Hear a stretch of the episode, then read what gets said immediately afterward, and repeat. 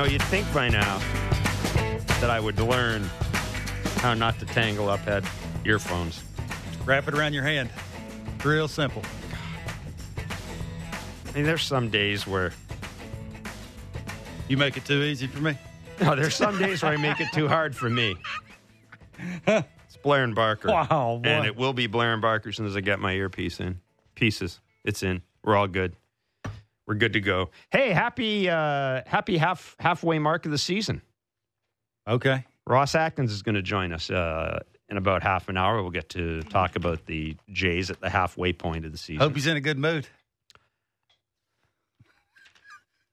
The Jays are uh, 44 and uh, 30, 43 and 37.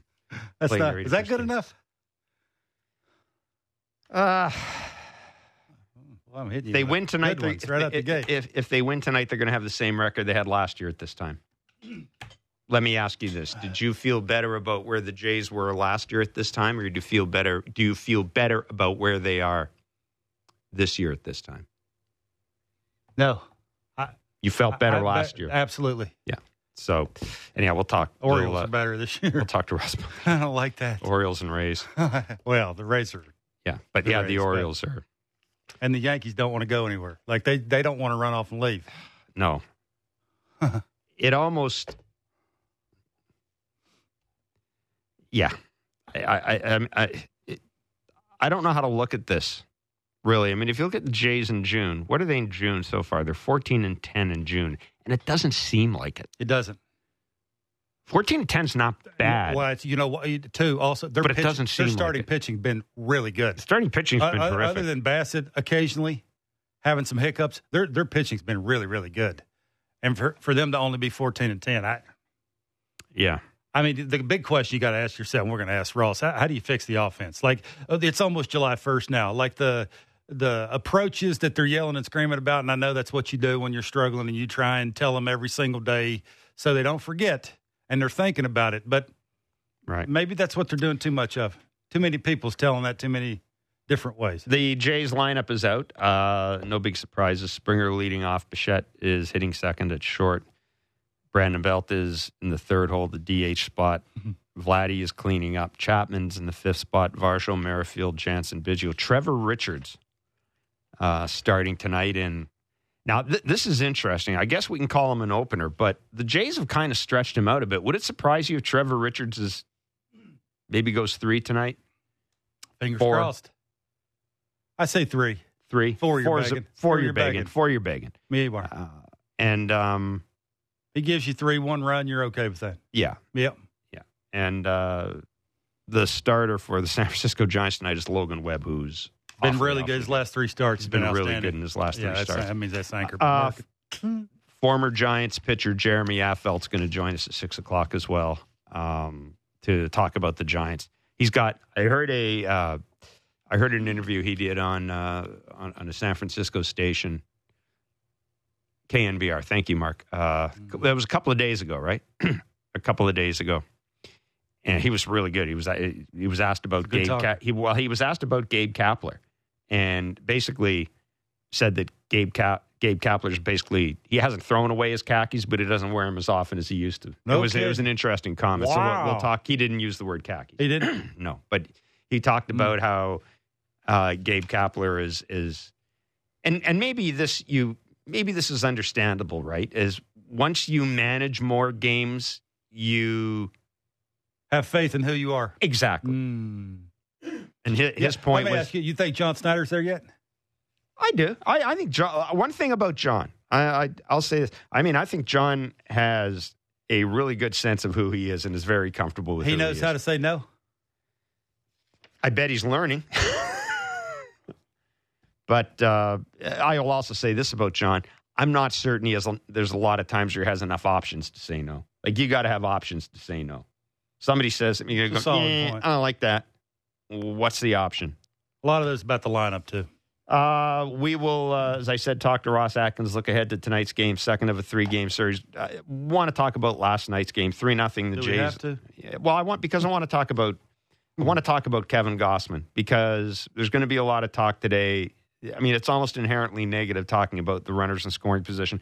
I got to talk about Kevin Gausman after last night's game, though. 12 strikeouts, his 1500th career strikeout, three hits. Uh, first seven strikeouts were in fastballs. He had what, 11, 12 looking strikes and four seamers, 11 swings and misses on his four seamers. Um, you know, and, and I, I just think you get sometimes you see a guy pitch and you're going, he's almost too good tonight, and it's going to cost him. It's going to cost him an inning. I like because he's driving pitch. up. You, you, driving up your pitch count because you're around you're around the zone all the time. And we yeah. talked about how this team they make you work. They grind out at bats. They do. But man, he pitched he pitched so well last. Yeah, when I, when I first saw Kevin, you know, I was thinking a lot of the times he was a thrower, not a pitcher. Like you got two pitches, I'm going to stuff you to death. There's no chance you're hitting it. I'm going up with the four seamer with velocity. I'm going to pitches. I'm going to throw that split finger. There's nothing you can do about it. I'm going to eliminate you, and I'm going to go six or seven innings. He's sort of throwing his way through games. Now all of a sudden, because the league's made an adjustment and knows that they have to do something with the split finger, right? Trying to lay off of it, be aggressive early on the fastball, whatever it is you're trying to do. He's starting to throw more sliders, right? He'll throw the, the fastball down. Do you think that Minnesota game? Changed things a bit for him? I mean, I, we would have to go and look and do a deeper dive, right? But you know, the game I'm talking about against the Minnesota Twins, where they were all, Absolutely. I mean, they were all over him. Taking the ball down. Yeah. Yeah. They were all over him. And I'm just wondering, okay, here we are. That was, uh, what start was that? BBB. Jeffrey, what start was that? That was May 26th. And, uh, yeah, it was May 20s. No, it wasn't May 26th. It was another game where they were all over him. The Jays won the May 26th game 8 to 1. But there's another game this year where I think it was Minnesota was we talked about if yeah. it's low, let it go. If it's high, let it fly. I, I, th- I, think I think he's a really good pitcher who knows that he's facing really good hitters, and really good hitters know how to make adjustments. And when they do, you have to adapt and overcome. And that's exactly what he's doing, right? That's why he's throwing a few more sliders. He throws enough sliders to make you respect the other pitches, right? If he can throw one or two of those for strikes, he can eliminate you with two strikes, a right handed hitter with one of those sliders. That makes the split finger and the elevated four seamer and occasionally the four seamer down that much better. I just like the way he pitches now. And this is what I said to you last night after the game. This will tell you because of what the numbers you just read off, right? The 34 swings on the fastball, the 11 whiffs on the fastball, the 11 called strikes on the fastball. The fastball located with velocity is the best pitch in baseball. And his velo last night was on the extra day was 95.7 was the average, 97.7 was the max. Extra that, day. That average is over Frisky. a mile an yeah. hour more than. And I'll show you too a little bit of that. Right, it's your former team. And sure, yeah, yeah, yeah. I, I know you're a good team, but I, I'm pretty good too. Yeah. So I think there's a, a combination of a bunch of those things. But man, he's really good, boy. I you know, we, we give Ross a hard time sometimes, but boy, he had a home run with this one. I mean, signing this dude and, and sort of oh, putting him at God. the top of the rotation. And I mean, I had my doubts. You can't say you didn't either. with two pitches in the American League East, ah, come on, you like know, every, no, everybody was I, am thinking gonna, that. Hey, I'm I'm gonna say this. I'm gonna I'm gonna say this. I was less certain about him than I was about Jose Berrios. Okay. I, I will admit that, and you know, I mean, I'm like I've, I've been all in in Berrios all along, and I'm and I got and I got obstinate about it. I kept like butting my head and saying, "I think this guy."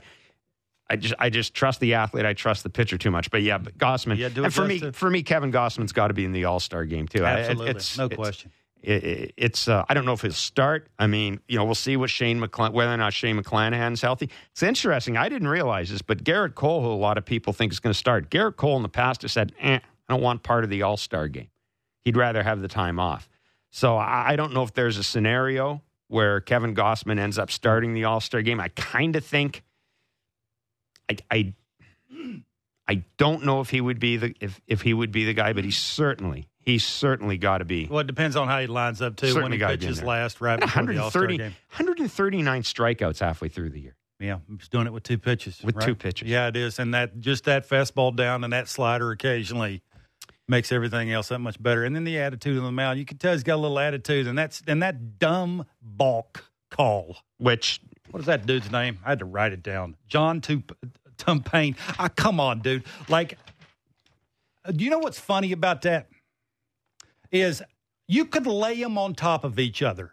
The one that he called a balk, and then the next 30 after that looked exactly the same. It's almost like certain umpires come in here knowing he's the poster child of the balk and why they made that rule and to clean that up. And they're coming in here looking for it and looking for a reason to call a balk on him. That's a joke. Like, I, I'm sorry. Like, it it's identical. You didn't think that? Whenever you were watching, I mean? I didn't see. I, I, I will admit though that I, when it comes to judging box, I'm horrible. I mean, I, I just tend I mean, to, I. I, I tend to think it's, it's very much an individual thing with an umpire. I didn't see anything that that the noticeable. first ball call he's had all year. Uh, maybe, maybe, but it- Seventeen starts in, and all of a sudden, but that's what happened last year. I, I don't. I didn't like it last year. No, but uh, uh, that that's my point, though. Um, I, I I would imagine that he did the same thing he's done all the time. They they, they replayed it on TV. The only thing, and you could tell. the only thing I thought was I th- I didn't think he held his last toe tap as long as he usually does. But that in and of itself is not necessarily a It's almost like they called one on Alex Wood and they had to call one on Kevin Gausman. That's almost like what it was. Um, I want to talk about because we're we're probably going to see, uh, we're probably going to see two of those arms at least uh, at some point in the rest of the series. I want to talk about something John Schneider said yesterday about that the the looks the Jays got from the closer Ryan Walker. Then in comes Alec Cobb. Then in comes Trevor Rogers, mean or. Tyler Rogers, the opener, and then in comes Tyler Rogers, and then here comes uh, Doval with like 99 and you know throwing 97 mile an hour cutters or whatever the, whatever the hell it is he's throwing.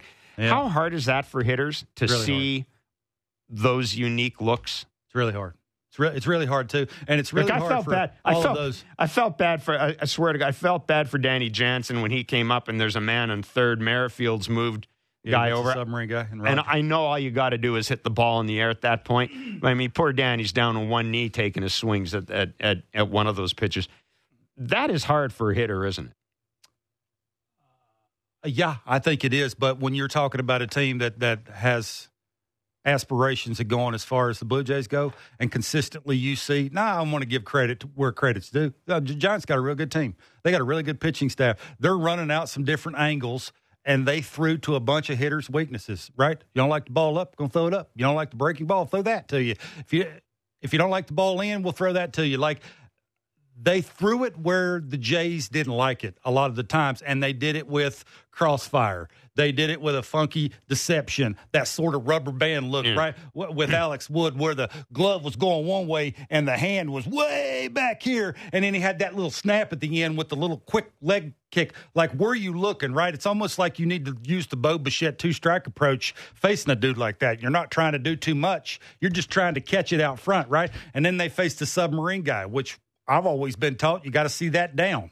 Explain can't- that. You mentioned that Because last it's got night. rise to it. Okay, Think well- about it. Where he releases the oh. ball, the ball's going to go up So to see you. it if down. you go up, you can't hit it. So see it down. What do you Absolutely. mean? What, Well, what do you mean? I want it to start below my knees. If it starts below my knees, I got a good chance of hitting that. If it starts above my knees, that's either a ball or I'm going to tip my hat to him because I can't put it in play anyway because of where he's releasing it from. Doesn't matter how hard he's throwing it. I mean, it's like 84, 85. It's not throwing it very hard from down there, but he's trying to do it to a bunch of right handed hitters and have that rise to it to get them to swing under it because I dare I say lack of adjustments, right? I mean, you're standing up there on the on deck circle watching your buddy get the exact same thing.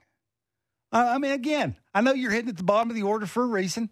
I know your buddy did a really good job of getting a dude to third with less than two outs. Is that the time to go to a knee on a big swing trying to pull a baseball? I, why I don't want to be critical because you know again the Giants know what they're doing and they got a bunch of smart people over there trying to line up everybody to give it, get everybody out. And you mentioned that Doval guy at the end. That's about as nasty as we've seen all year. Like you, you think about movement, slider, like basically when he comes in the game, the game's over. Like I, it's uh, really it is. Like it's he throws so hard, it moves so late, and he has Um, a secondary pitch that he can tunnel off that, and then he can throw a changeup to a lefty. I, you don't hit it. Hopefully, you don't get to him. That's the goal. Uh, a reminder: we have Blue Jays tickets. We'll give away uh, in the second hour as well. Jeremy Affeldt joining us, um, and Ross Atkins in a few minutes as we get you set for tonight's game. A 7:07 first pitch, game two of a three game series. I'm going to talk about some other good stuff from last night because we're going to have we had a lot of time to to talk about runners in scoring position. I'm saving that because we're going to have Ross Atkins on. Yeah, I don't think know if I can answer the the question about the were- runners in scoring. I don't- I, I I, don't- don't know. Well, that's why we'll wait. Well, we'll wait I for don't we'll, an we'll wait for for. Ross. The Jays were Jays were one for twelve with runners in scoring position last night. Seven of their 17 strikeouts came with runners in scoring position. Which is, but wanted to talk about two things. One, Nate Pearson. You know what's funny about that comment you made about the before we move on? What? The seven strikeouts with the one for twelve. Yeah. You know they have the third most strikeouts with runners in scoring position in baseball Ooh. with 192. They've had 716 at bats with runners in scoring position. They have the third most strikeouts in Major League Baseball with runners in scoring position. That's 192 times in 716 at bats. Move on. Uh, I wanted to talk about Nate Pearson's performance last night. Uh, we did see Nate. Uh, th- I thought that at bat with Patrick Bailey, um, where, where he he strikes Bailey out, gets him gets him called on an 82 mile an hour 82 mile an hour curve, three pitches of 100 miles an hour plus uh, from Nate Pearson. I mean, this was you know, this is a chance after that that that rough outing for Nate Pearson to kind of reestablish himself a bit. Now he needed Erik Swanson came in to get that double play in the next inning to get him out of there. Do you think that maybe, and, and this is something I thought about, I wonder if maybe with Nate Pearson right now, Mhm. the, if you're the Jays, you almost need to look at Nate Pearson and say, we need to give this guy a couple of days between between Maybe. outings. Maybe. He's a reverse splits guy. Lefty's hitting 171 Yeah. coming in last night. Righty first. He faced two lefties and a righty. And, That- he, and and in the first in the first uh, inning he came in. Yeah. Uh, yeah, that- that's a Bailey's good, a switch hitter, I think, right? Yes, is. That's a good question. But I, I I I thought about that. You know, maybe because His, maybe 90, his 96 doesn't play. It looks like no, and maybe he Doesn't. isn't he isn't the guy that you can use two days in a row. uh, it's looking that way. If you do, you got to be real careful. Yeah. I, I just thought of that last night watching. And the other thing I do want to talk about Bo Bichette again because I mean we just glossed over last night three hits. That single, Kevin. I mean, Like I, Groundhog I went on. I told you in the uh, Blue Jays talk. I went on. I went on Baseball Savant just to make sure that pitch was as far out as I thought it was. Yep. I, I mean, we run out of superlatives, and I almost Yeah. like I said last I- night, I felt bad. Three for four with a great piece of hitting on the first occasion. It's like we don't even mention it because Uh, yeah. I, this is what I think. This is just me watching him every single day. I think he's mastered his foundation. Forget. I, I say this to you all the time. Forget about how they start. Look how they finish. Look how balanced. All the stuff that he does before his front foot hits the ground, before he starts his hands to make a positive move towards the baseball, it looks always balanced. No matter who he's facing. Faced the submarine guy last night. He punched out. Did he look like he's off balance? No, he No, just he missed the pitch because He he, missed a elevated. pitch, yeah. like it's just elevated. And he missed one before that, I think, because he he was ticked. He Yeah. should have hit it hard somewhere, Yeah. right? Because he's balanced. He's in an athletic position, quicker. All that stuff is on time that he does. He's mastered that, and he has that security blanket and that two strike approach, which is second to none. When's the last time you've seen him swing at a pitch and miss badly? I've seen him do that. Like just I think sometimes he, he guesses. You think- He- okay. he's an educated guesser. He's feeling frisky. I got a couple hits. I'm going to try and bridge you. I'm going to try and get the head out and hit a homer. I don't see it as often. I don't see it as often as I used to see That's it. though, why from him. sometimes you'll see him early in counts in his second or third at bat, depending on whether he's gotten a hit or not. Oh, that's a positive thing. Yeah. Whether he's gotten a hit or not, you'll see him pull a ball foul hard. Well, he's guessing. He's looking for something. He wants to get the head out. He has more pull power than he does power. He's like most humans than he does to right field. Now he can hit a homer over there if everything's right and he catches it exactly, you know, with a solid foundation and behind the front leg. He can create enough backspin to hit a homer to right field. But I just think everything he does mentally with exactly when he takes a bad swing, he knows right away, don't do that again.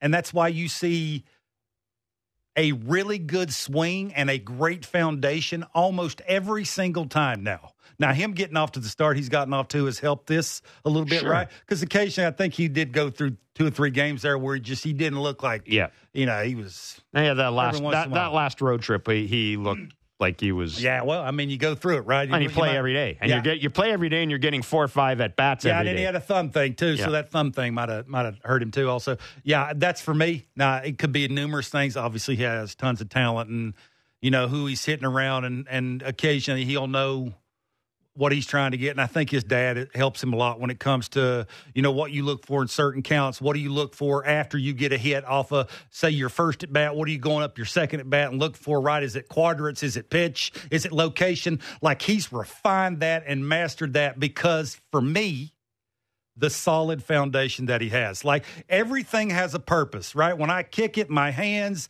as much as I wrap my barrel, when it hits the ground, the rotation of my hips, like – just uh, do you think that poetry that, in motion? It's and, awesome. And, and, and I'm jealous. Well, it is it is fun to watch. And John Schneider has made the point that one of the things he thought that happened in September last year was we talked about making good decisions and getting in your counts where you can do damage. That he thinks that that was the thing that really clicked in with Bo in September, and he's just kept carrying it on. But now you're seeing that in addition to that, he's fine tuned or established his, his foundation. You, know, you notice how soft his front side is means when his front foot hits the ground when he takes a pitch. He, because everything it's your backside is your anchor, right? It's like whenever you dock and you let that anchor out for that boat, that is your back leg, right? When everything whatever it is you do to get your little thing going back, to start something going forward, that's your anchor, right? You can, your your shoulder, your ear, your eyes can't be over the your backside, right? And whenever he kicks that leg and that anchor and the way it's, you know, it's basically he gets it from 50 50 to 60 40 back to 50 50, right? The weight, everything that allows him to have the great rotation and, and you know, he's so able to put the barrel to the ball. Yeah. I mean, it is se- it that, is second to none, really. Like I that first inning last night, man, that uh, just know. about drove me. That drove me around. I don't think you do get him out. He gets himself out. Springer's when, when he double. gets out now, he gets himself out. He's sort of like I'm not saying I'm not comparing him to Barry Bonds, but when Barry Bonds got out when he was so good, it wasn't the pitcher getting him out. Barry got himself out. Well, and, and Bo's starting to get there, right? And and Barry also, Barry was so stubborn that he'd take a walk, whereas I don't think Bo's quite. Well, he don't like walk. And and that's and I mean I'm not whatever you're doing, keep doing it. Yeah, but that first inning last night, walk your way to the big ground one. rule double by Springer. Bichette mm-hmm. singles him over to third, then strikeout, strikeout, strikeout. I mean that that that was like that was That's the, the first inning. That was the first inning. Oh, I got this. I Belt, I, Guerrero, Chapman, strikeout, I read this strikeout, too, yeah. Okay, yeah, exactly why they put their lineup the way they do. I'll tell you why. Why everybody's yelling and screaming why Belt's hitting third. Okay, why? Why is he doing that? Because he's one of your hotter hitter, hitters, and they want him coming up with traffic. They want to give him a chance to drive in a run. First in first inning and the third inning, he had a chance to drive in a run with runners in scoring position. Vladdy, first in the eighth inning, had a hmm. chance to drive in a run with runners in scoring position. Matt Chapman, who is atrocious at that, not been real good. I can read numbers off to you. Mm-hmm. I mean, I don't know what, where I wrote that down somewhere. But first in first in uh, Chapman's seven, hitting 205. He's got 83 at bats. That's the most on the team. Chapman had the first and the sixth inning. Yeah. That's the point, right? Is you're trying to get your better hitters coming up with traffic. So the lineup worked. Well, the way you're writing the names in there, it is. Now it's up to the individual to walk up and have better at bats and get better pitches. And I mean, I like to give the Giants a little bit of credit, but oh, we it saw July first. Yeah, and and, and one for twelves with seven punchies. I will say this about the Giants, though. Boy, they did come as advertised. Like that was everything we heard about the Giants from Shawn Estes. We saw that last night. Yeah, you said fun. They're fun to watch. I don't. I, I, I don't know if that's fun to watch. Well, I mean, I kind of yeah, fun. They're they're fun in, in a in a clinical raise way. They outsmart you. Yeah, that which kinda, is that that's fun. Yeah, and I, I I get a kick out of watching a lineup full of guys that you go, well, I don't know if that guy'd be, make my team. I don't know if that guy'd make my team. I don't know if that guy'd make my team. Oh, they won three nothing. Yeah, the only dude you you didn't want to steal a base when it mattered stole, stole a base. base when it mattered. Like it's just Ross Atkins is executive vice president and general manager of the Toronto Blue Jays. Ross Atkins joins us next. It's Blair and Barker on Sportsnet 590, The Fan, Sportsnet 360, and wherever you get your favorite podcast. discussing the biggest stories that matter to Toronto sports fans. The Fan Morning Show with Ailish Forfar and Justin Cuthbert. Subscribe and download the show on Apple, Spotify, or wherever you get your podcasts.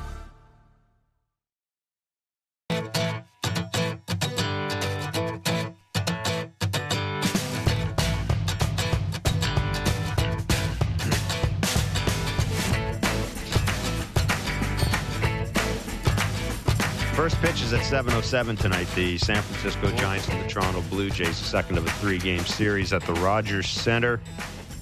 Don't know if the roof is going to be open or closed yet. I haven't seen the social media, but I would imagine maybe with the smoke in the air.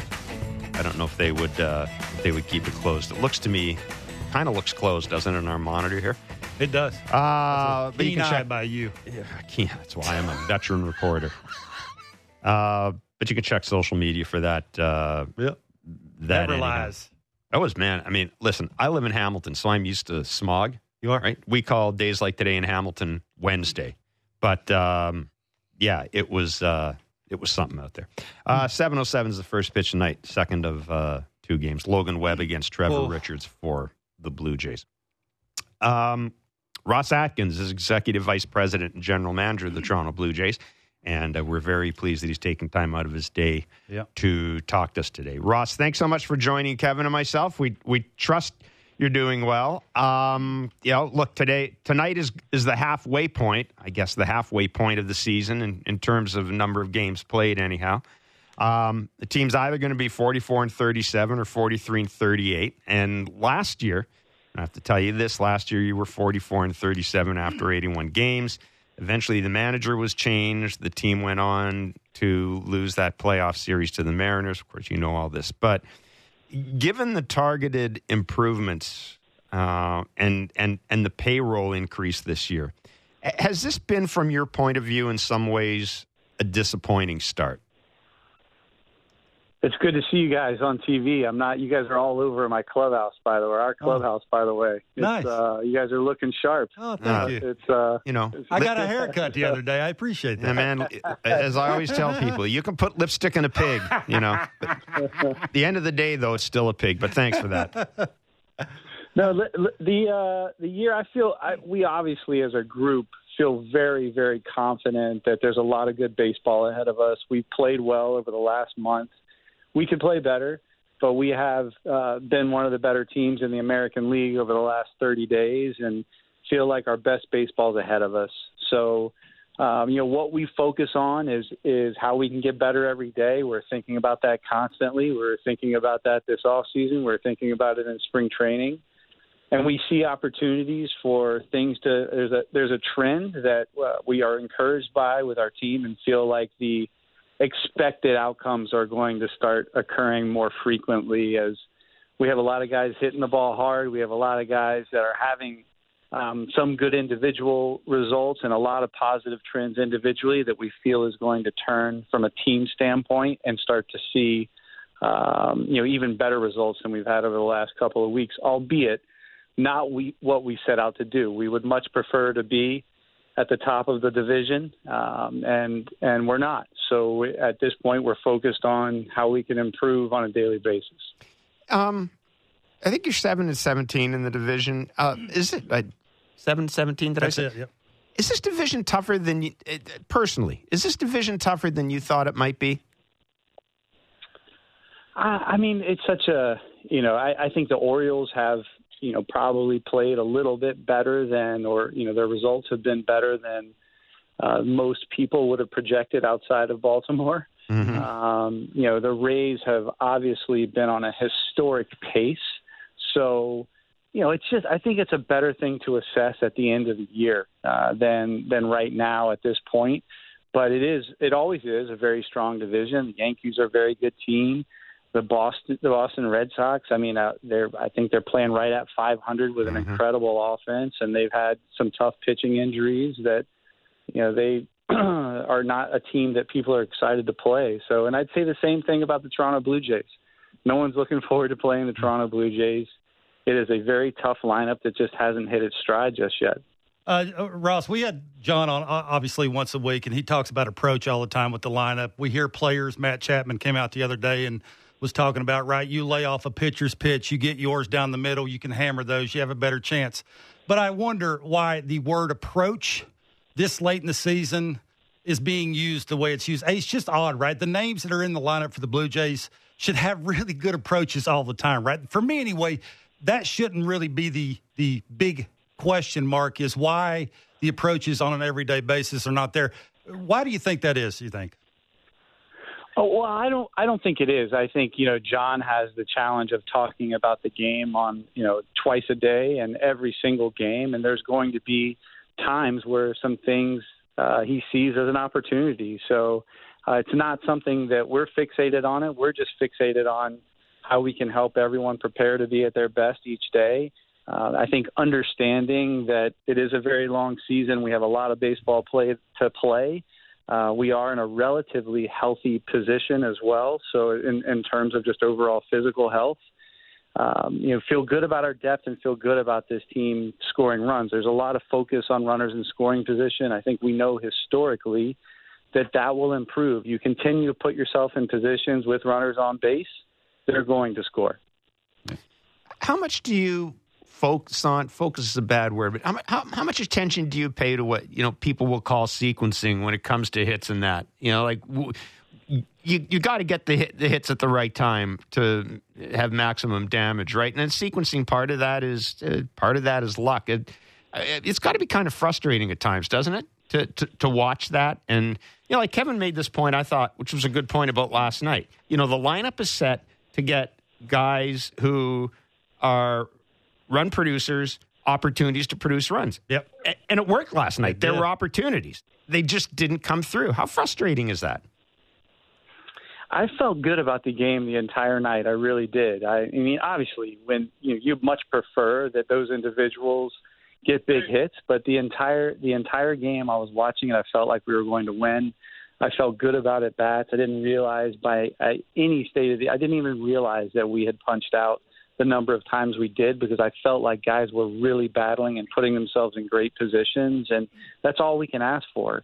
And there's going to be times that you know things just don't go your way. Um, we don't spend a lot of time thinking about that, mm-hmm. uh, but I, I do feel good about how often we did hit the ball hard when we were putting it in play yesterday.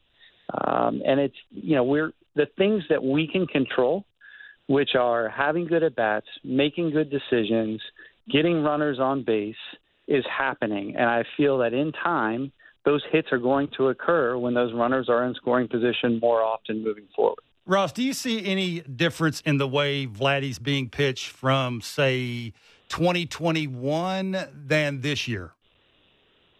Yeah, I mean it's always evolving for every hitter, and we have the the and I, I think you know a lot of it is public information too, how uh, game plans uh, evolve and change, and he's been pitched in and down a ton, uh, and sliders away, and I think a little bit less in this year than in, in years past. The the sliders away and pitching down has been a little bit more of a trend, and and trying to induce contact on the ground.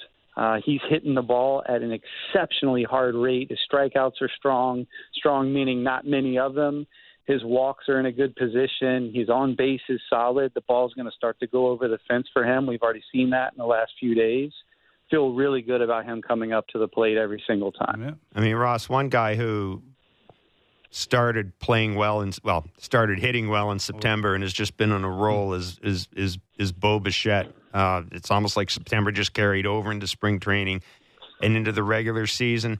I mean, how much of a, a role do you think the settled nature of his contract has played in that for Bo? And you know, I guess the the question, the next step in that question would be, at all, at all, Ross. Do you think that the lack of a contract is playing into anything we're seeing with Vladdy in terms of uh, pressing or anything of that nature?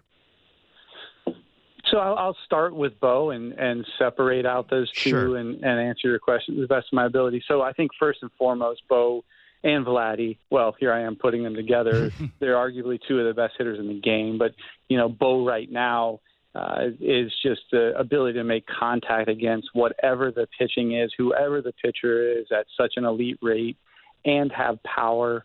Uh, you know, he he's arguably one of the best hitters in the game, in my opinion, and he's only going to continue to get better. And I do not think that that contract being in place for him is something he's spending any time and energy on whatsoever.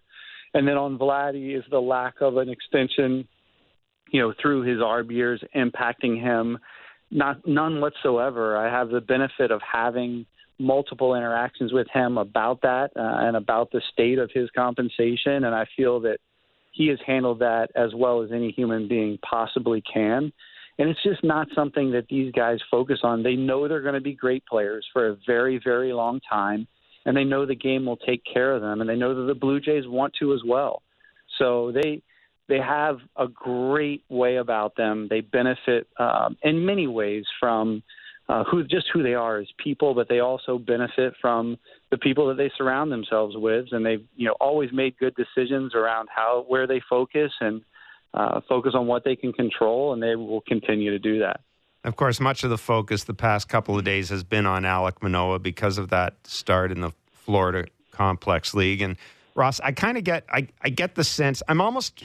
People call this a rehab assignment, and I'm almost I, I don't like calling it a rehab assignment because I, I, I kind of get the sense the checklist is much more advanced than just you know the average rehab assignment. And my question would be, um, has what you saw or what your the organization saw Tuesday, and even in the sim game, I guess, is it is it a sign that maybe he's farther away than you guys thought? And and I mean, I'll ask you this: did did the organization wait too long to get Alek Manoah down into the, into Dunedin and, and and try to get this corrected? And I know that's a horrible hindsight question. I'm going to apologize for it, but no, no, it's fine. You know, no, it is fine. what it is. Yeah. So I, I would say so. To the first question on when I first saw the line, obviously there is uh, my disappointment is immediately focused on Alek and thinking not at him, but just did we put him in a less than ideal situation? And I hope he's handling that fine. That was my first reaction. And then I saw uh, the details behind the outing. I saw a 71% strikeout strike rate, which is what we have been focused on. I saw an uptick in velo. So he's throwing the ball over. He's throwing the ball harder. He has an uptick in his tempo with his delivery, the delivery goals he's checking every box on. And those are the things that we wanted to see.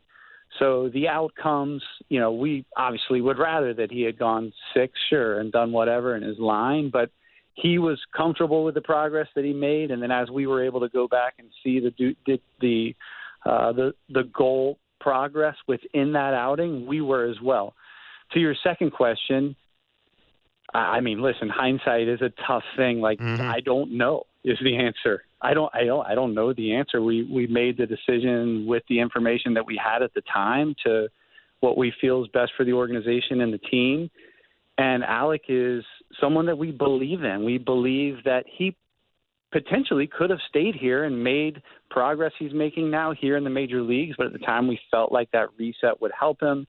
Getting in the lab, we have now learned has really helped him identify where we can help him be more consistent with that delivery goal. So that resource being there has been a, a benefit, and we'll continue this progression. And I'm I am optimistic that the the fans are going to see a positive trend. I'm obviously you know in, intensely biased by my my belief and not only Alex uh, you know resolve but also his talent.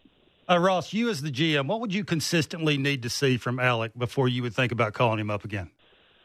The the things I mentioned. So it's the strike throwing with his three yeah. three pitches, and we don't need to see an uptick in stuff, but just holding the holding the stuff and the consistency of it over the course of a game, and cl- much closer or or near the pitcher that he was uh, for the bulk of his career and and uh, and last year. So it's not you know, Kevin, you you know as as well as anyone, and and and so anyone in and around the game knows it well that sometimes it can seem really far off, yeah. and when you start to see some of these positive trends, how quickly it can turn. If we weren't seeing those, then I would have a lot le- larger level of concern. Mm-hmm. So, what is without getting into state secrets here? What is the plan in the immediate and midterm uh, to you know, get by if, if Alex has to stay down there until I don't know, you know, after obviously after the All Star break. But if he has to stay down or to get this worked out, um, I know the schedule is kind of favorable right now. I guess a lot will depend on what Trevor Richards does tonight as the opener.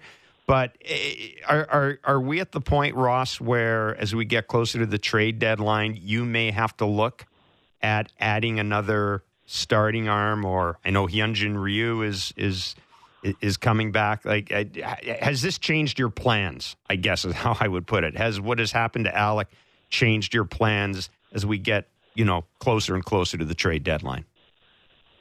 Uh, you know, every I wouldn't say change our plans. We we're always looking for depth. Always, I think one of the more difficult things to acquire in the game, other than superstar talent like role six, role seven type talent, is uh, you know depth of that caliber that could be in AAA for you. So, uh, someone that could come in and serve as a number three starter for a major league team mm. on option in AAA you know, after trying to acquire someone like Vladdy or Bo or Alek Manoah. That is one of the most difficult things to acquire, but we're always in that uh, search and hunt. So uh, before we were, you know, you know, Alek was not with our major league team. We were thinking about that, and then with every development or lack thereof, you have to shift your focus on other opportunities that could be more short term than long term, and making sure that we are doing everything we can to try to win every single game.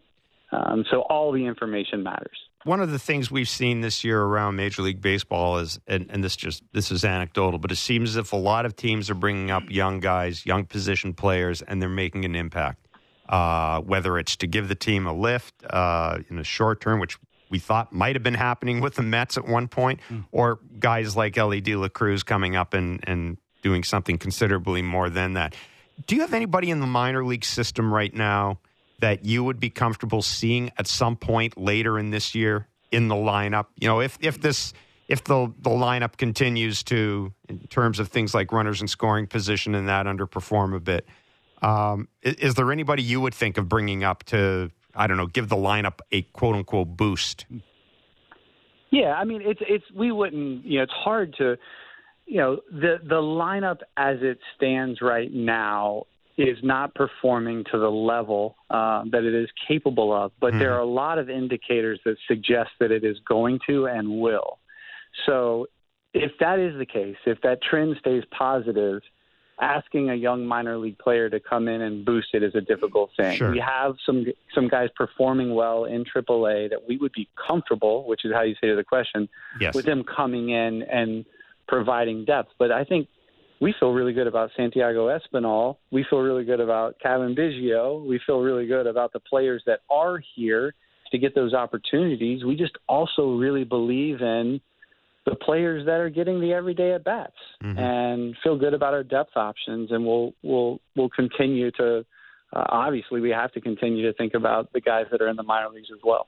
Uh, speaking of positive, Jose Berrios and Yusei Kikuchi. I mean, I, I, I just don't know where you guys would be without those two guys at the back end of your rotation. How proud are you, Ross, to see those two guys with where they were last year the criticism, you know, the mechanical changes they made in the offseason and who they are now. How proud are you to see this from those two guys?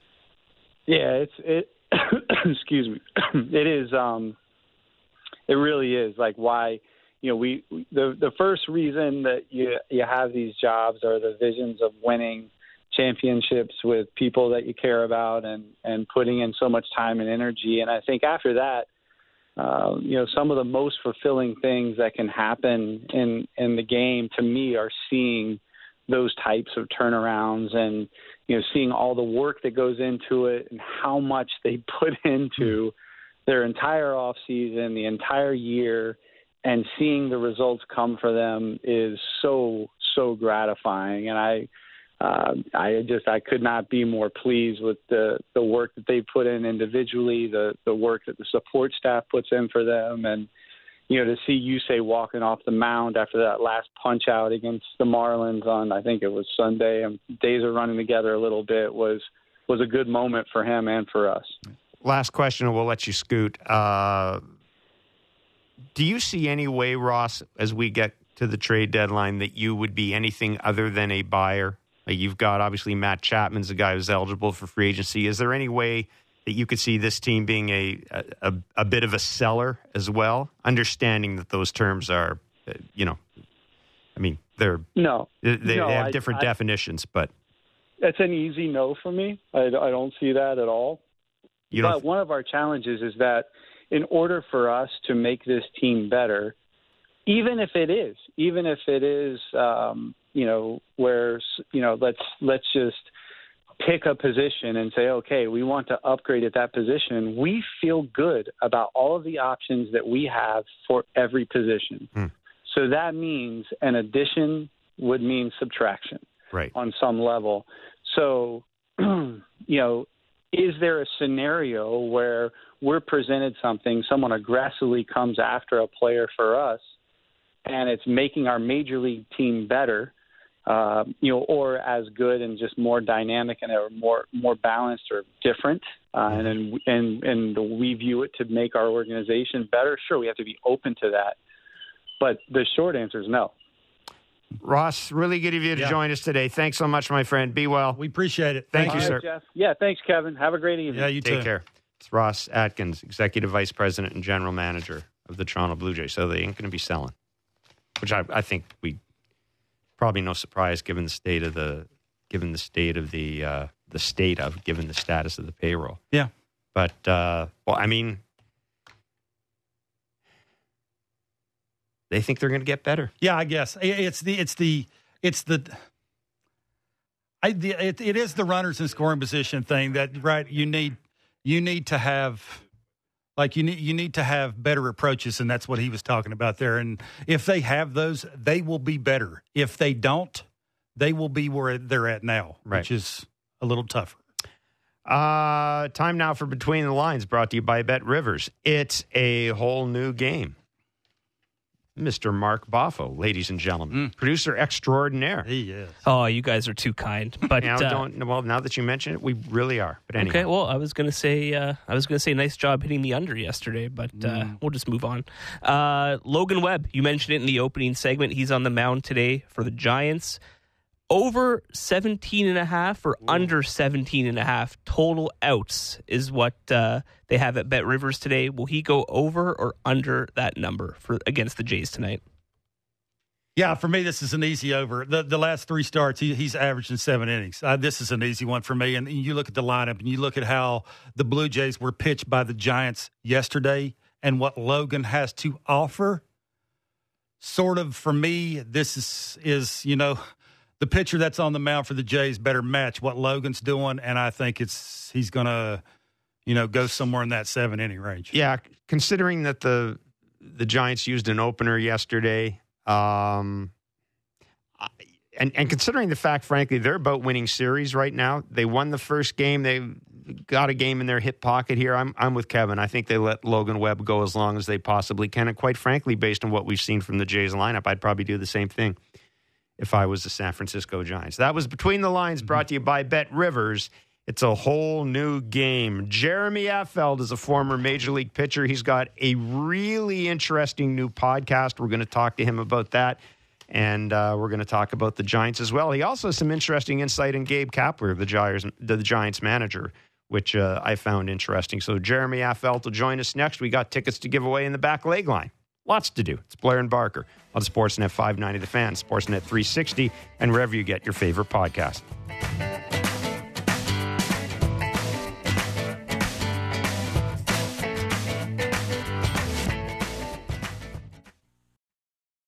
Breaking down the top stories in the NHL every day. The Jeff Marek Show. Subscribe and download the show on Apple, Spotify, or wherever you get your podcasts.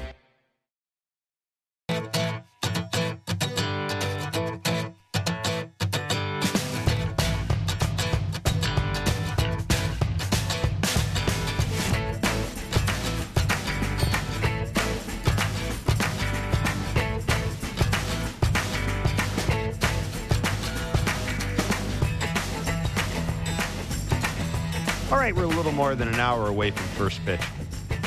The Jays and uh, Giants, second to three games at the Rogers Centre. Did you see our guy Bo Naylor yesterday by any chance with the Cleveland Guardians? Did you see that throw to second base? if you get a chance, check it out on uh, check out the video. He basically he has to jump up, twirl around to catch the ball, and fire to second base to get a base runner. Hmm. There's a dude in Twitter. I don't know if you know Jerry Weinstein, who's a longtime catching coach with USA Baseball, Olympic coach. Um, he's he was at one point kind of a go-to guy for a lot of catchers. Yep. He was kind of I would call a catching version almost of what Tom House was like for the for pitchers. And He's just I follow him on Twitter because he's got he's kind of got a nice mix of old school and analytics when it comes to catchers Yeah. and he was just raving about that. He said the athleticism involved in that. He said if you haven't caught, you have no idea what that's like to basically lose sight of your target and throw it. First of all, not hit your pitcher, Yeah. but you saw that it's, it's a hell of a play. Yeah. It's a hell of a play. Absolutely. Um, and uh, yeah, he's a uh, he's a he's a that whole family man. Myles gets drafted this year. That's going to be cool to see. There's three guys in the majors at the same time No eventually. question. Uh, we mentioned the Giants are in town, second of three games tonight. They beat the Jays 3 nothing yesterday. They have not lost in the month of June uh, on the road. They are 10 and 0. 10 and 0. There you go. Um, we talked about the Giants yesterday and and and just how they're eh, they see a lot of pitches. I mean, they just they they grind you down, and to me, they're just the sum of. I don't know how to ever. I, I can never remember how to say this, but basically, put them all together, they're better than what they should be individually, at least from a distance. Hmm. They're a they're a team that looks like they, they a team that looks like they'd be a handful to face in the playoffs. To be honest, because you can just see them get being really really frustrating to face.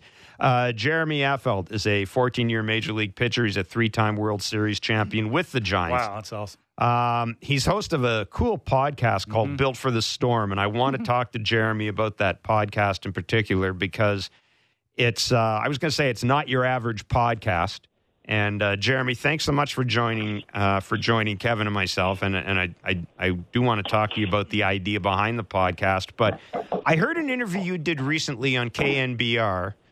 Um, and in addition to enjoying the back and forth about the time zones uh, in Washington State and Washington, D.C., which I really got a kick out of, you made an interesting observation about Gabe Kapler, who we've had on the show a couple of times. And you mentioned, you, you were asked, I think, and, and or you, you brought up the fact that, yes, this is a very analytically inclined organization, but you think Gabe Kapler has, I'm not going to say he's become an old school manager, but you indicated you thought that maybe he's a little more comfortable veering away, I guess is how I'd put it, from the hard and fast rules of analytics. Is is that a correct way of sort of summing up your feeling? Yeah, you know, I think uh, I, I I think that the way he's done some things uh, when he first came up, I think when I first saw him with the Phillies, um, you see him trying to manage and he's pulling guys after two innings, and it was frustrating everybody. When he came over the Giants, he kind of did a little bit of that early, and then you saw him kind of change over a little bit when they won 100 plus games. And last year, obviously, was a a tough deal. Well, they had a lot of injuries. They were dealing with a lot of stuff. They was let down. This year, kind of bouncing back again. But you're starting to see him just to kind of use not just analytics. He's actually starting to. I think he's starting to use the mix. So hmm. when I look at the Giants in the ten, you know in that that era of the World Series, we had veterans, we had mid-level guys, you know, guys that were in the big leagues for five to eight years, and then we had some younger guys, some rookies that had some high talent, and they mixed real well. But Bochy Bochy managed a lot of the gut, so it wasn't necessarily analytics. It was for me, it was just like I think Bochy looked up and said, "Well, you know, he's not throwing real well right now. Why would I put him in?" Now analytics might say that, but the problem with analytics is it'll say no, he should face him because of this, this, and this, and this Mhm. kind of hitter. But what if the guy's not throwing strikes, or what if he has a bad hamstring, or what if he knows he's got, you know, he's got some arm fatigue going on? So the computer doesn't know all that, and so the problem with analytics is it doesn't really let you understand the physical and the human side of the player. a computer just understands numbers. And I think Bochy was able to mix and match both. He was analytical, but he was also uh, very understands the human side of the player. And so, and then there was just a flat out, hey man, I don't care if this is. I mean, you saw in Tampa not too long ago. They, you know, when they're in the World Series, they pulled a guy early. It probably cost them. Mm-hmm. And, some, and Boch is the kind of guy. It's like, nah, he's got bigger balls than that guy. I'm gonna leave him out there with a pitch. You know, that's just how he how he looked at it. Where if you get too analytical, you you, you forget how to how to how to run the game like a baseball game. And I think Kapler kind of has had a real battle of trying to figure that out because I think he does favor analytics a little more than he should, but he is doing better than most, I think, at using the talent and the analytics. Like, okay, analytics, yes. Veterans, yes. How do I mix and match that? And I think he's doing a little bit better than most at trying to, to, to mix and match both of those things, and he's he's doing a really good job right now. I mean, it seems like every move he makes is a great move, and that's that's definitely true and there's probably a lot of uh, different scenarios involved in that. But he, he does better than most, I think. How does a player, a veteran player, start to trust a manager who is analytically heavy? How, how do you trust him when it comes to those things? Man, I wouldn't, to be honest with no. you. Uh, I wouldn't because it, it would take a lot, I should say, because my my thing is like eh, – I mean, let's just take the 2014. Let's. Just, I, I don't want to toot my own horn necessarily, but I, but I like to use it because it's it is a really good example. I would probably be willing to guarantee you that no analytics out there, and I could be wrong because I wasn't a very analytical guy, but would not say put Jeremy in the second inning of Game Seven in 2014 and let him roll to the fifth. Hmm. There's no way. There's no way. I I threw 60 pitches. I mean, I, I haven't thrown 60 pitches and I can't even remember how long. But Boch is like, yeah, but you're making pitches. You're getting outs. You're facing righties. You're facing lefties. You're facing this. You're, you're getting big time outs. And and and so for me, I would have a hard time as a veteran trusting you on the analytics because it comes down to the point that, yeah, but you can say that, but I know this guy is scared if he goes out there right now. I don't care what the computer says he doesn't have enough under his belt. He doesn't have enough courage. He doesn't have enough confidence. He doesn't have enough experience to be able to take that role or in that situation on. I don't care what the analytics say. And and so for me, it's really tough as a veteran guy to go in and say, "No, nah, let's just see what the computer says." I, I, I wouldn't I wouldn't buy it. Is there some truth behind it? Yeah, but there was truth even when I played. You can say spin rate all you want. I could just say I didn't finish my fastball. Yeah. So my spin rate's going to be down, but it's because I didn't finish it. That's why it's belt high and got hit 450 feet. Well, I didn't finish my fastball. So, yeah, the spin rate, I guess, would have probably been down, but that's why that ball didn't jump, or I didn't finish my curveball. So my spin rate and my curveball didn't have as good a snap. Like, that's how we saw it back in the day. We just said it differently. They got the computer, you know, lingo now to to to, to change it up, but – I will guarantee you there's not enough guys in that game even to understand what WAR is or how they calculate it. You know, and so it's just there's so many of that stuff going on. So I, as a veteran player, you wouldn't you wouldn't get me to buy into it. You mm-hmm. wouldn't. It would be like I'm I'm going to go out there because I've got the courage to go out there because I played the same game that started over a 100 years ago. And yes, rules have changed. It changed since the 1800s. It changed in the mid 1900s. It changed. The rules changed now. But the game is still the game and I'm going to go out there and I'm going to try to throw the ball to areas that I don't think this guy can hit. And I don't care with analytics. I'm just going to make and execute a pitch, or I'm not. And so that's where I would kind of get on managers that are favoring it because they're saying, well, I don't know, the the computer said this, or the guys from the top said put him in. You're right, you don't know, and neither do any of those pitchers know and and so they don't know when they're pitching or not pitching because they're not necessarily paying attention to all that.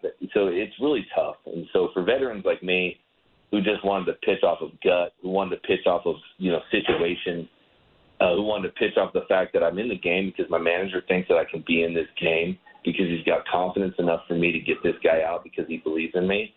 Is a lot different mentality that I'm in this game only because the manager looked up on his computer or his little iPad or he had his guy standing to the left of him who has never played a day of baseball in his life that went to MIT and said, "Hey, man, this is what it says." Well, great. I'm not going to trust that because I don't have any history behind it, and that's just how I think about the game. But that's just not how it is now. So it'd be tough for me to to, to buy into most of it. Yeah, Jeremy, I, I look at the those Giants teams that you played on, and I was lucky enough as a writer to cover three to cover the three teams during during the World Series as a visiting writer, obviously.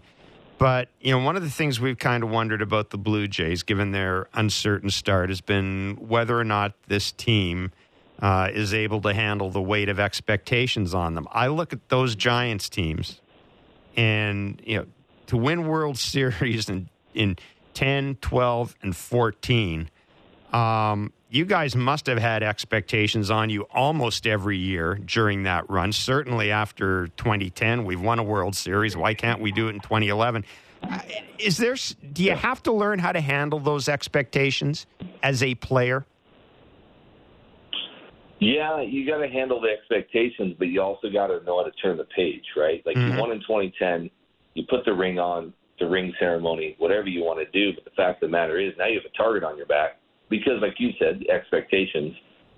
Everybody's upset that you won in 2010. That's how we looked at it. We weren't even supposed to get past. I don't think we're supposed to get a playoff no, based on Vegas numbers, right? right. So, so I mean, you're sitting there like you're going against all odds the whole entire time. I think there was only one state that even had us picked to beat the Rangers, and that was California because we were the California team that was in the World Series. So it wasn't even like a a, a situation where we ever favored.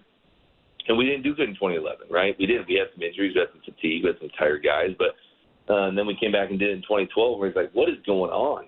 Like this is crazy. But what it was, in my opinion, was it was the same. We just turned the page.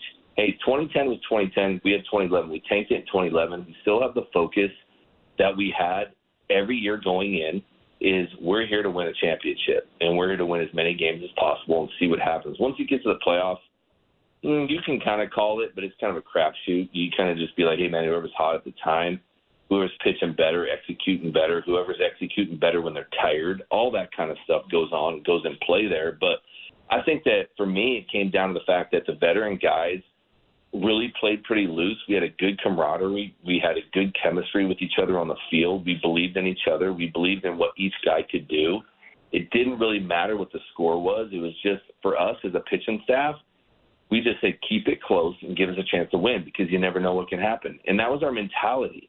That was our mentality in game three going into Cincinnati in 2020, 2012, down two games to nothing, and Scott rolling over through uh, the catcher. I think we had one hit that game and we won you know, like mm-hmm. you don't know, you just keep it close to be able to do it.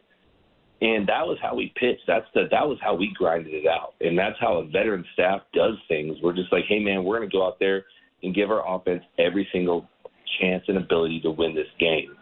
Um, and we knew the expectations on that, but it was almost to us. I think we had more expectation going into after the 2012. I mean, rolling in 2014, going to Kansas City. I mean, that was.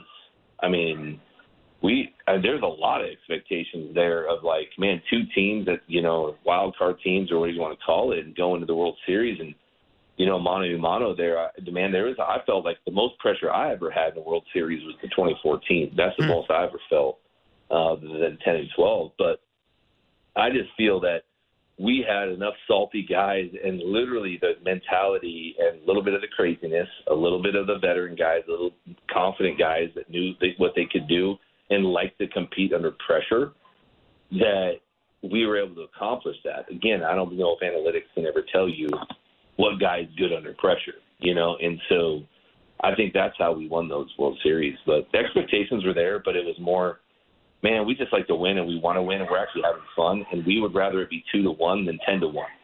Uh, because the, when we're back against the wall, we're a fight team, not a flight team, and that's kind of how that team was built. Is it hard to tune out outside noise in, say, 2014 when there are expectations to win a World Series? Is it hard to just, you know, when you're struggling as a pitcher or a hitter, just to lean up in a clubhouse, turn the TV off? Is it harder to do that? Expectations? Yeah, I think that, you know, once the playoffs came in, I think you'll see that a lot. I think when you're in the playoffs, you don't even listen. You don't listen because for me, I would get upset. You know, when I hear announcers talking, and they would talk and they'd be definitely favoring the other team. They did it with the National Series when the Giants were playing the Nationals. Mm-hmm. I think even the announcers said "we" a few times when they were talking yeah. about the Nationals, and it's a nationally televised That's not even your team, and you said we, so you're obviously against the Giants. You know Hmm. that would fire me up, but it would almost fire me up in a way that I'd be like, well, man, I hope we make everybody look stupid because we know who we are in this clubhouse, and we got a lot of confidence, and we have a really good manager that thinks three steps ahead of everybody else.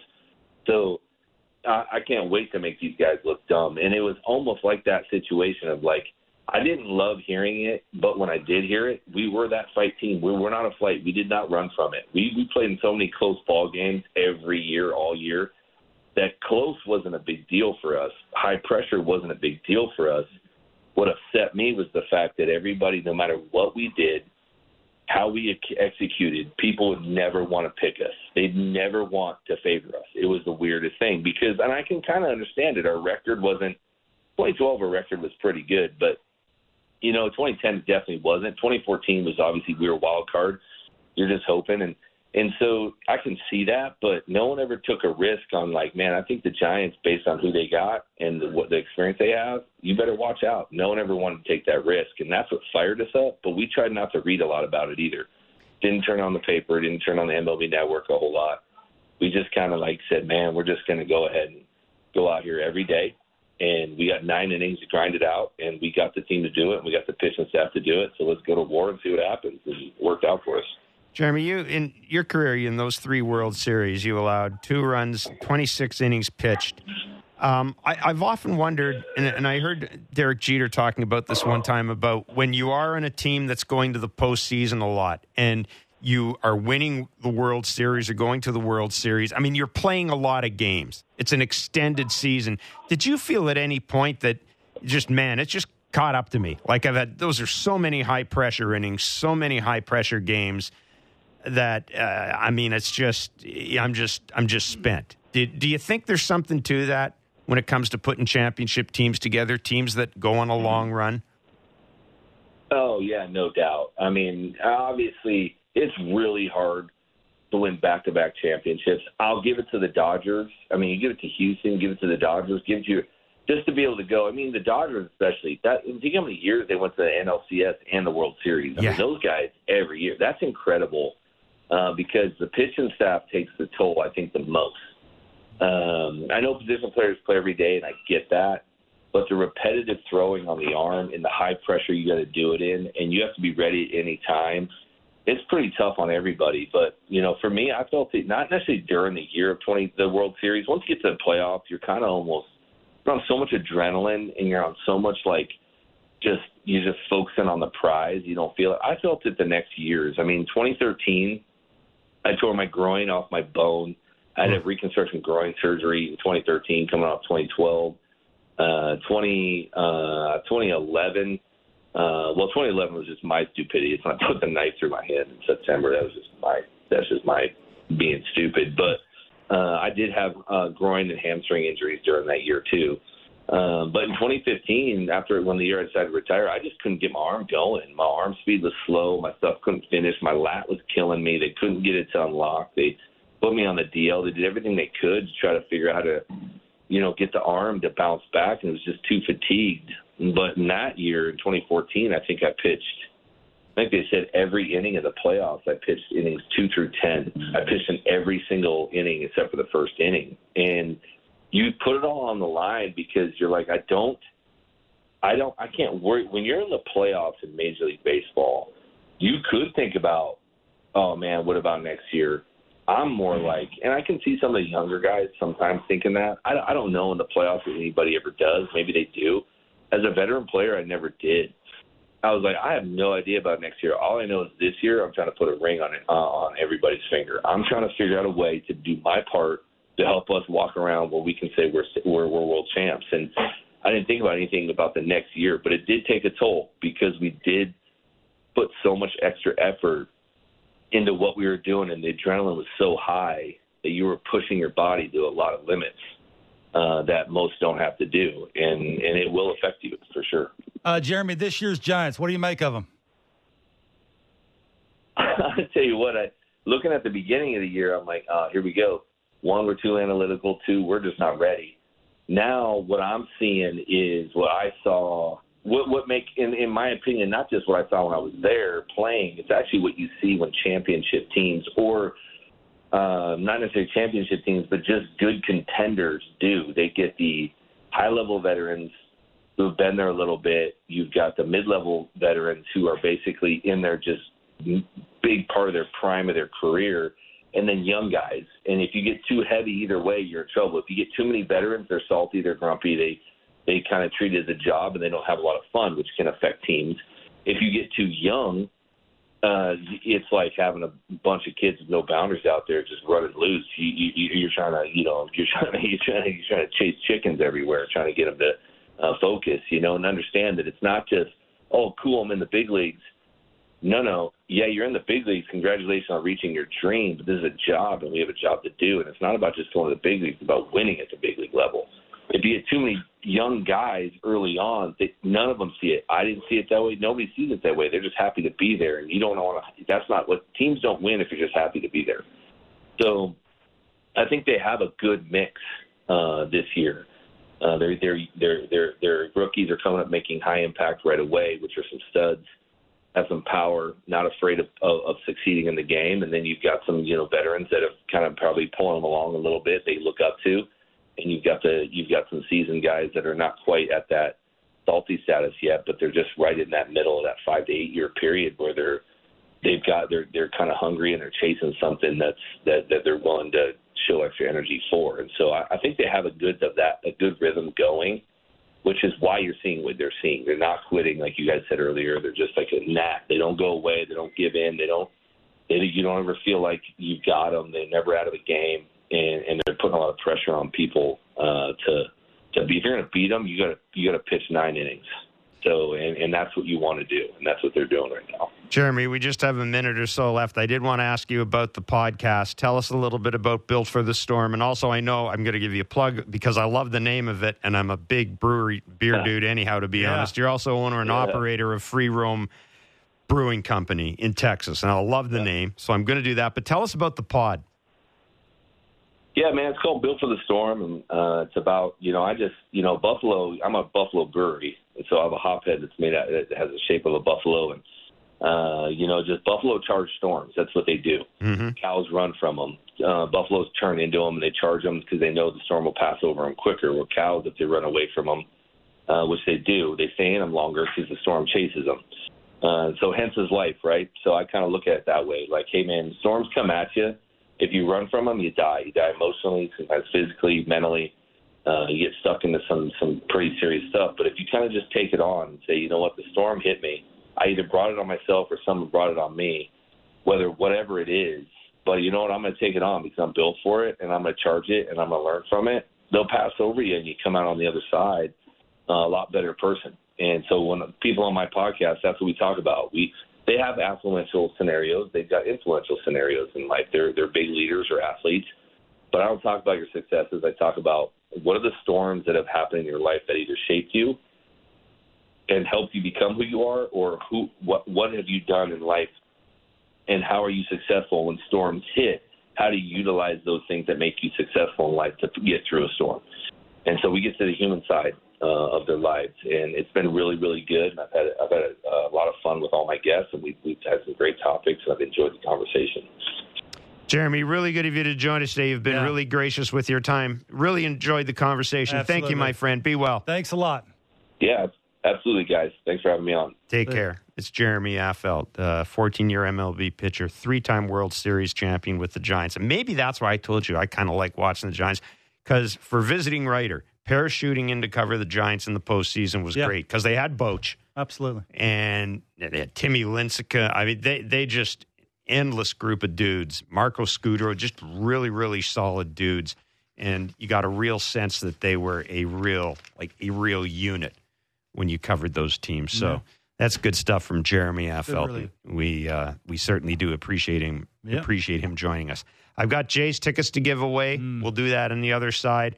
We'll go to the back leg line as well 416 413 3959. It's Blair and Barker on Sportsnet 590 The Fan, Sportsnet 360, and wherever you get your favorite podcast. diving deep into Leafs, Raptors, Jays, and NFL. The JD Bunkis Podcast. Subscribe and download the show on Apple, Spotify, or wherever you get your podcasts.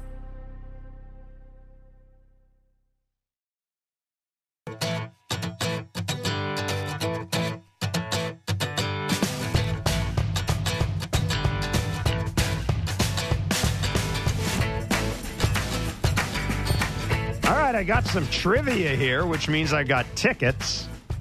We've been giving you the chance to win Blue Jays tickets all season long here in Blair and Barker, whether you listen to the radio or on our podcast. All you have to do is text the correct answer to our daily baseball trivia question to 590 590. Our last trivia question and answer was two Diamondbacks have won the NL Cy Young Award, Randy Johnson and who else? I would have guessed Curt Schilling. It was Brandon Webb, 2006. Mm. Uh, today's question is win tickets to see the Jays and the Pods down at the Rogers Centre on July 18th. Jays and Padres? Padres have already been town, haven't they? What's the what's the day? July 18th. Uh, yes, Tuesday, the Pods. eighteenth. The Padres for three games. Okay, Padres legend uh, Trevor Hoffman, one of your favorites. Absolutely. Padres, when Hell's Bells used to play, when he would come out from the bullpen. Ew. Ran ten miles with him before game two. And that stadium, Jack Murphy, when, uh, I love Jack. Anyhow, uh, Dumbest Padre, thing I ever done. what? Run Show 10 up miles? early and go run with him. Yeah, he was uh, he's a beast. Like Well, as, they as an have any- athlete. I mean, He's- a closer. What, what else they got to do? Yeah, that's true. Other than run. Padres legend Trevor Hoffman was inducted into the Hall of Fame in 2018. Which other three players were also elected by the writers and joined Hoffman in Cooperstown? And yes, I voted for all these guys. I didn't vote for one of the three. So again, Padres legend, I did vote for Hoffman. Padres legend Trevor Hoffman was inducted Who? Who? into the Hall. I didn't vote for this guy. That's cr- what? Come on. Padres legend Trevor Hoffman. again. Shut up. Padres legend Trevor Hoffman was inducted into the Turn Hall of Fame in in. 2018. Which other three players were also elected by the writers and Oh. joined Hoffman in Cooperstown? Text the answer to 590 590 for your shot to win. See rules at sportsnet.ca I- I would've got the one slash name. 590. Obviously, because I know that person. That name you just showed me, I would have never gotten it. I can't believe you didn't vote for him. I voted for the other, the other two. You are nuts. I'm a small Have ballot did you ever guy. I'm a small have ballot you- guy, man. I'm not tried to hit putting a four people in. Have you ever tried to hit a homer? No, have you ever tried to vote for Hall of Fame? Yeah, can't be that hard. It's the eye test. It's not hard. Don't ever think it. Sitting Or- around in some room with a bunch of people. No one Don't sits around in the room with a Don't- bunch of don't ever- people, Oh, you get on FaceTime?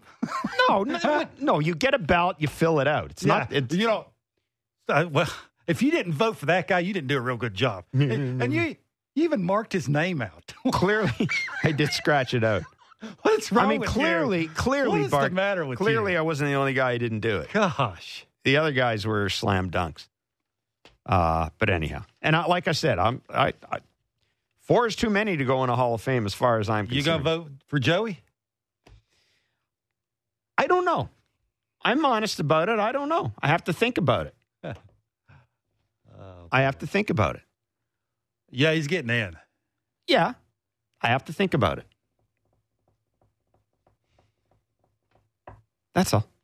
416 413 3959 is the back leg line. Your chance to leave comments, questions, jokes, recipes, directions That I'd never use. for Kevin Barker.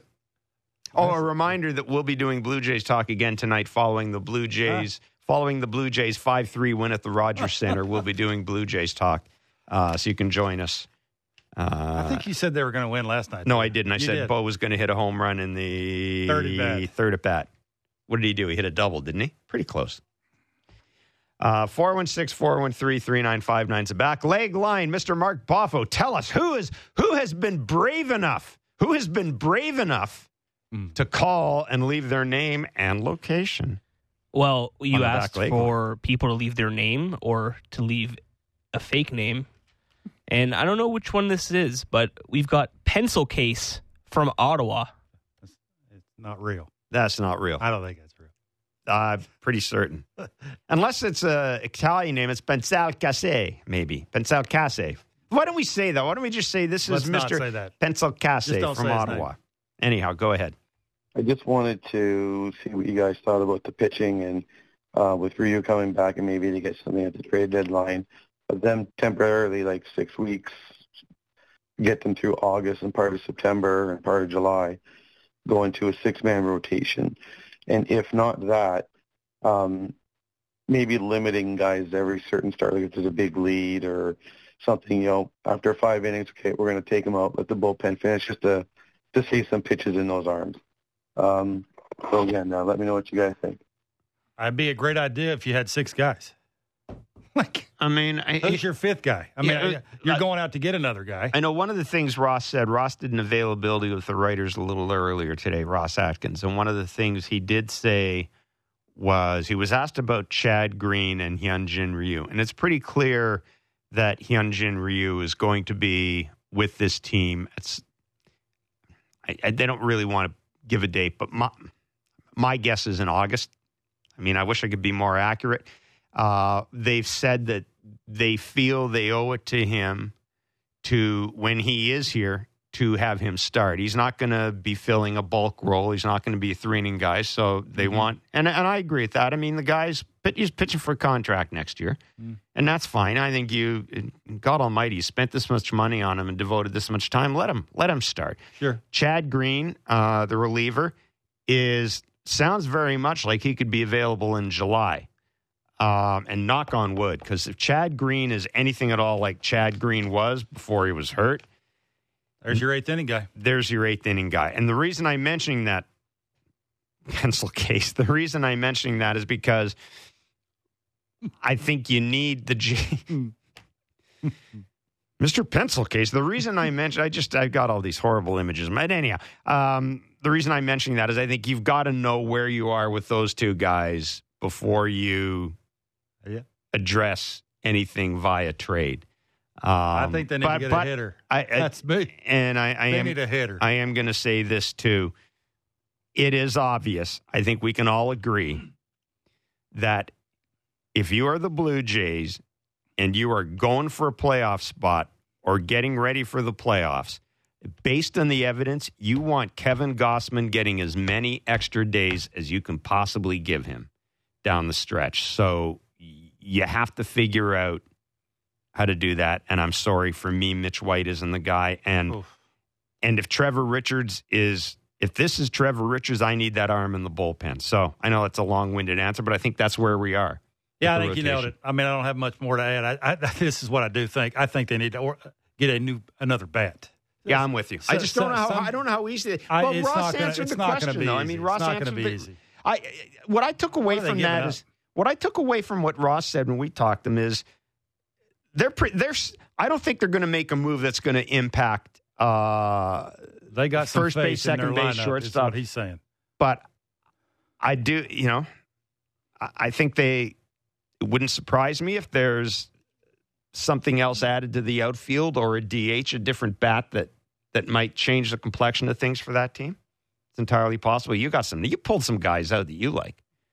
Ryan McMahon is a good one out of the uh, from the Rockies. That that's look. I I don't know how much you read into the stats when your home games are in Colorado, but I'm willing to. Cha- I'm I mean, willing he- to take he- that he, chance. He can play third. He's left-handed. He hits left-handed. Yeah. I mean, he Again, you don't know what you don't know what other teams are asking. In, but how many how many RBIs you got? Forty one. Uh, yeah, 41 I mean, that's enough to hit him fifth. Yeah. like that's what they're looking for, right? They're looking for guys that are harder to pitch to, are going to be competitive with a dude standing on second. Yep. That's what they're looking for. Not going to be easy to get though. Brian in Kamloops, BC, or the Loops, Nice. as they refer to it. Do you guys think that the Blue Jays have, you know, an, uh, enough assets to acquire uh, a four hitter, uh, you know, middle of the order hitter, Million dollar and a question. back of the rotation starter who could maybe, you know, slot into the, a bullpen, um, depending on how Hyunjin Ryu looks when he comes back? Um, if so, you know, who would uh, that four hitter be that you guys would target, or maybe a couple names that you would target? yeah, That's a great question. Let me ask you a question, Jeff. Let- Let's be realistic here. Uh, Luis Roberts Jr. plays for the White Sox. Can play center. well, he stands Yeah, in center field. Can- can- no, he's a good center fielder. we well, He, he'll, He- he's very athletic. He can got run over there and catch it. He's got a little bit of Teoscar in him. Ah, Forget the number of Okay, outs. okay, throw to the he, he does. well, okay. Uh, He can hit homers. Mm. What's he with runners He's in got scoring 22 position? homers. He's hitting a little over 200. Oh, in this That- team, that- be. that- that's the thing. You you've always been the guy that said if you're going to get somebody, get him for this year and years after. That's a guy I'd look okay. He's, but he's 25. That's Yeah. going to cost you. Yeah, cost Goldschmidt you. out of uh, out of for the Cardinals. I don't think they're punting. Is it in their way to do that? I mean, he's 35. I, don't know. I don't even know what he's bringing. I don't think you. I mean, he could DH. He's a run producer. Like I don't know if he's got no. I, I'm I'm willing to bet if he's got a no trade clause or something like that, Toronto's on it. Uh, wasn't Goldschmidt? uh, Maybe. yeah. I haven't looked that up. I'm just throwing out names here. Uh, Teoscar Hernandez, I think that ship sailed. You ain't going to see that again. Uh, Salvador Perez, look, he's an older guy who can catch, who can get big hits. I mean, he's a big target behind the plate. Lane Thomas, uh, that's another one. He's 27 years old. I don't know what he's going to cost you. He can drive in some runs. I threw a name out earlier, Well, and there's, and there's it- some names. I I threw a name out in in, to get them. in spring training, and and it was just, and I said, this is the type of guy. Realistically, yeah, in a perfect world, I would love to see this team get somebody who's going to be around um, next year because they need a bat for next year. They're going to lose Chapman. They're, Kiermaier, uh, Whit Merrifield. They're going to lose two or three of those guys, Uh-huh. and you want to refresh anyhow. So you're going to need going to need another bat. Yeah. I think you look at an Adam Duvall type of guy, not Adam Duvall necessarily, but what I'm saying is a guy who is better than what you got, who gives you something you don't have. I think those are most likely the most likely scenario because they're probably not going to cost you a lot. And and that's the thing, really. When you look at this organization, Ricky Tiedemann is just is starting to pitch again. Mm. Um, you know, Orelvis Martinez now, yeah. Spring training, I would have said, yeah, if you can get something for Orelvis Martinez, look at it. He, we're starting to see some things from him. I would be a little less hesitant, and I'm going to well, be. I- Victor and Edwin have been down there. and, and I'm going to give you the God's honest truth. Once you get down below single or double A, you know, I'm I don't know. I mean, I'm sure there are guys other organizations covet, but I and I don't go by the top 100 prospects list because, as I said, your value as a prospect is only what the other team's willing to trade to get you.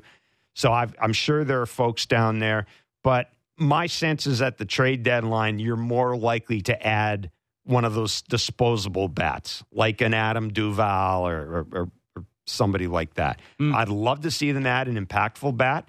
I think it's interesting this year that there are a lot of teams that are underachieving that have those guys. Steve Cohen, the manager of the or the owner of the Mets, just said today, "Hey, if we're out of it at the trade deadline, we could be selling." Ooh.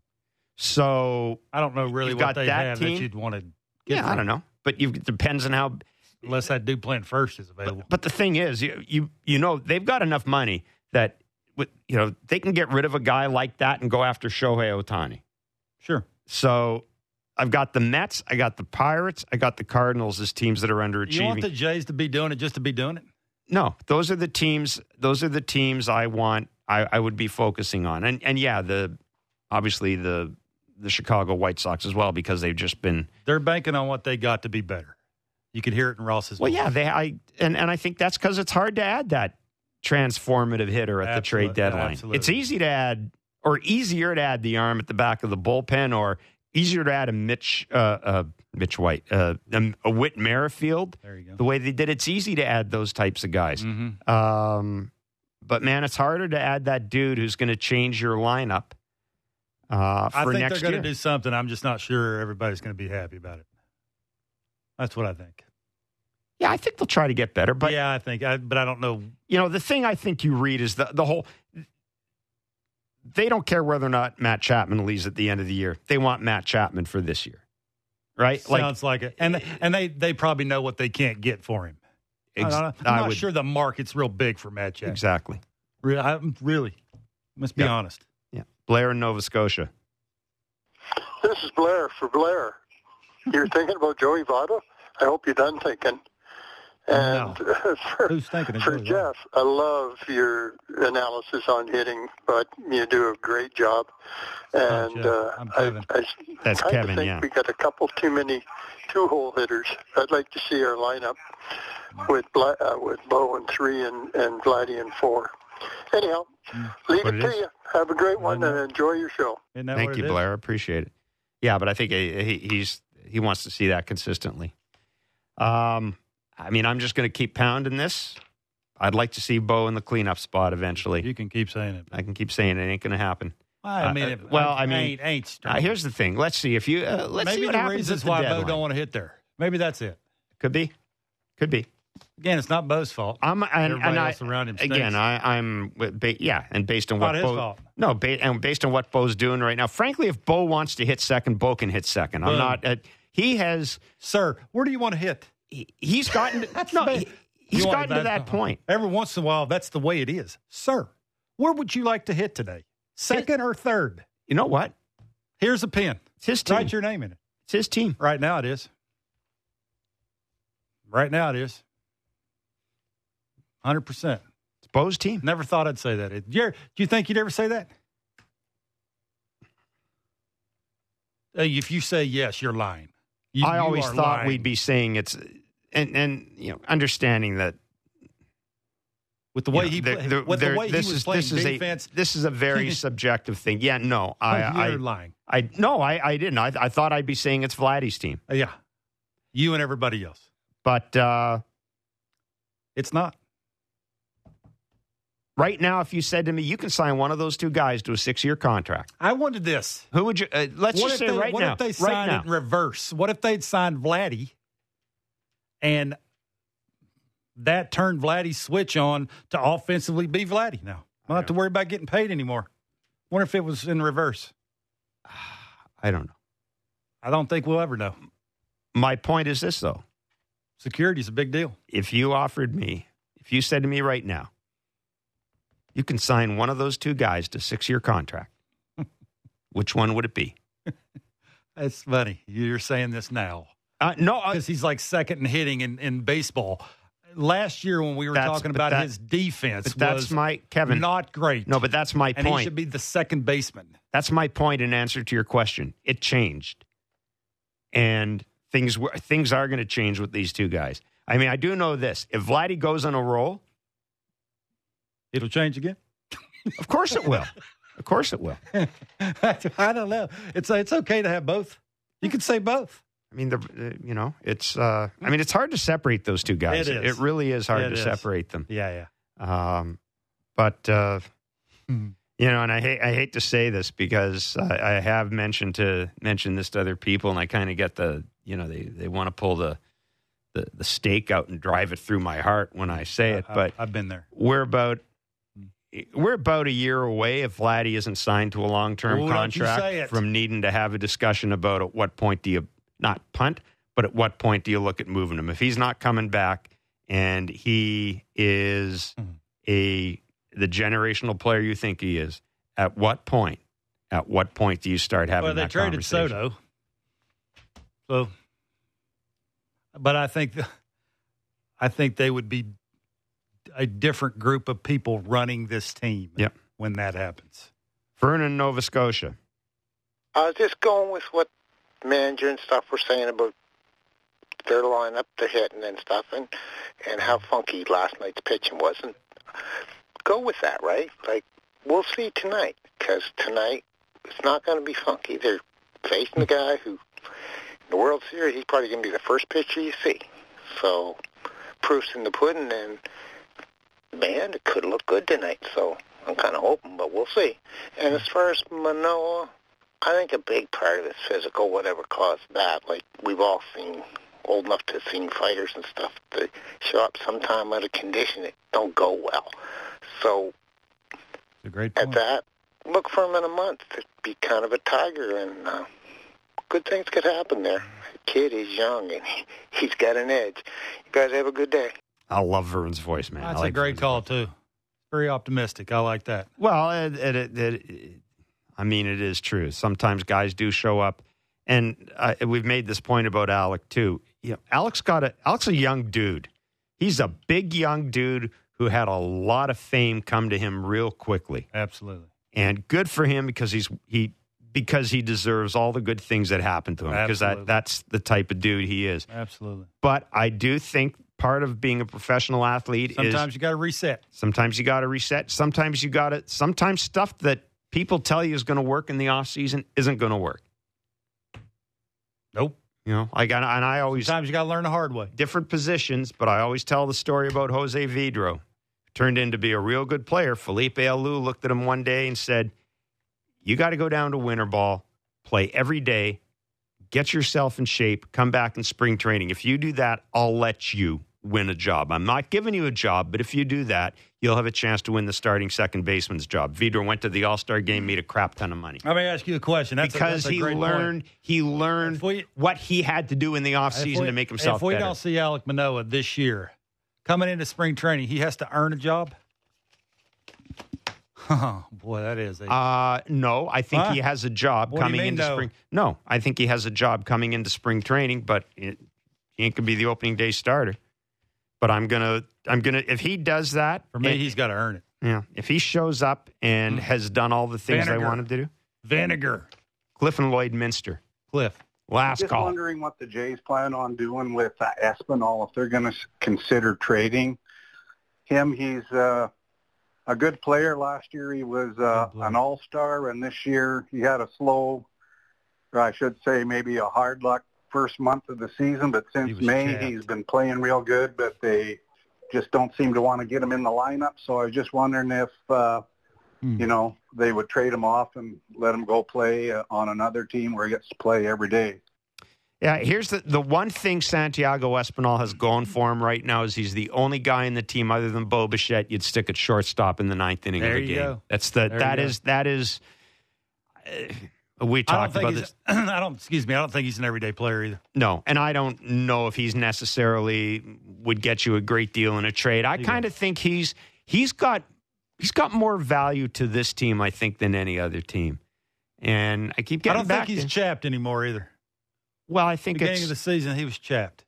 Yeah. Well, Let's say it like it is. He was. but I think He's an all-star. He should have been playing more. But I also- was taking. You and know, he's smart enough now. Time. He can look at things- it's like mm, I'd rather be up here doing this than down there doing what I'd be doing down well, and there. the, the reason I and the reason I don't have the job every day is because because Whit Merrifield hit.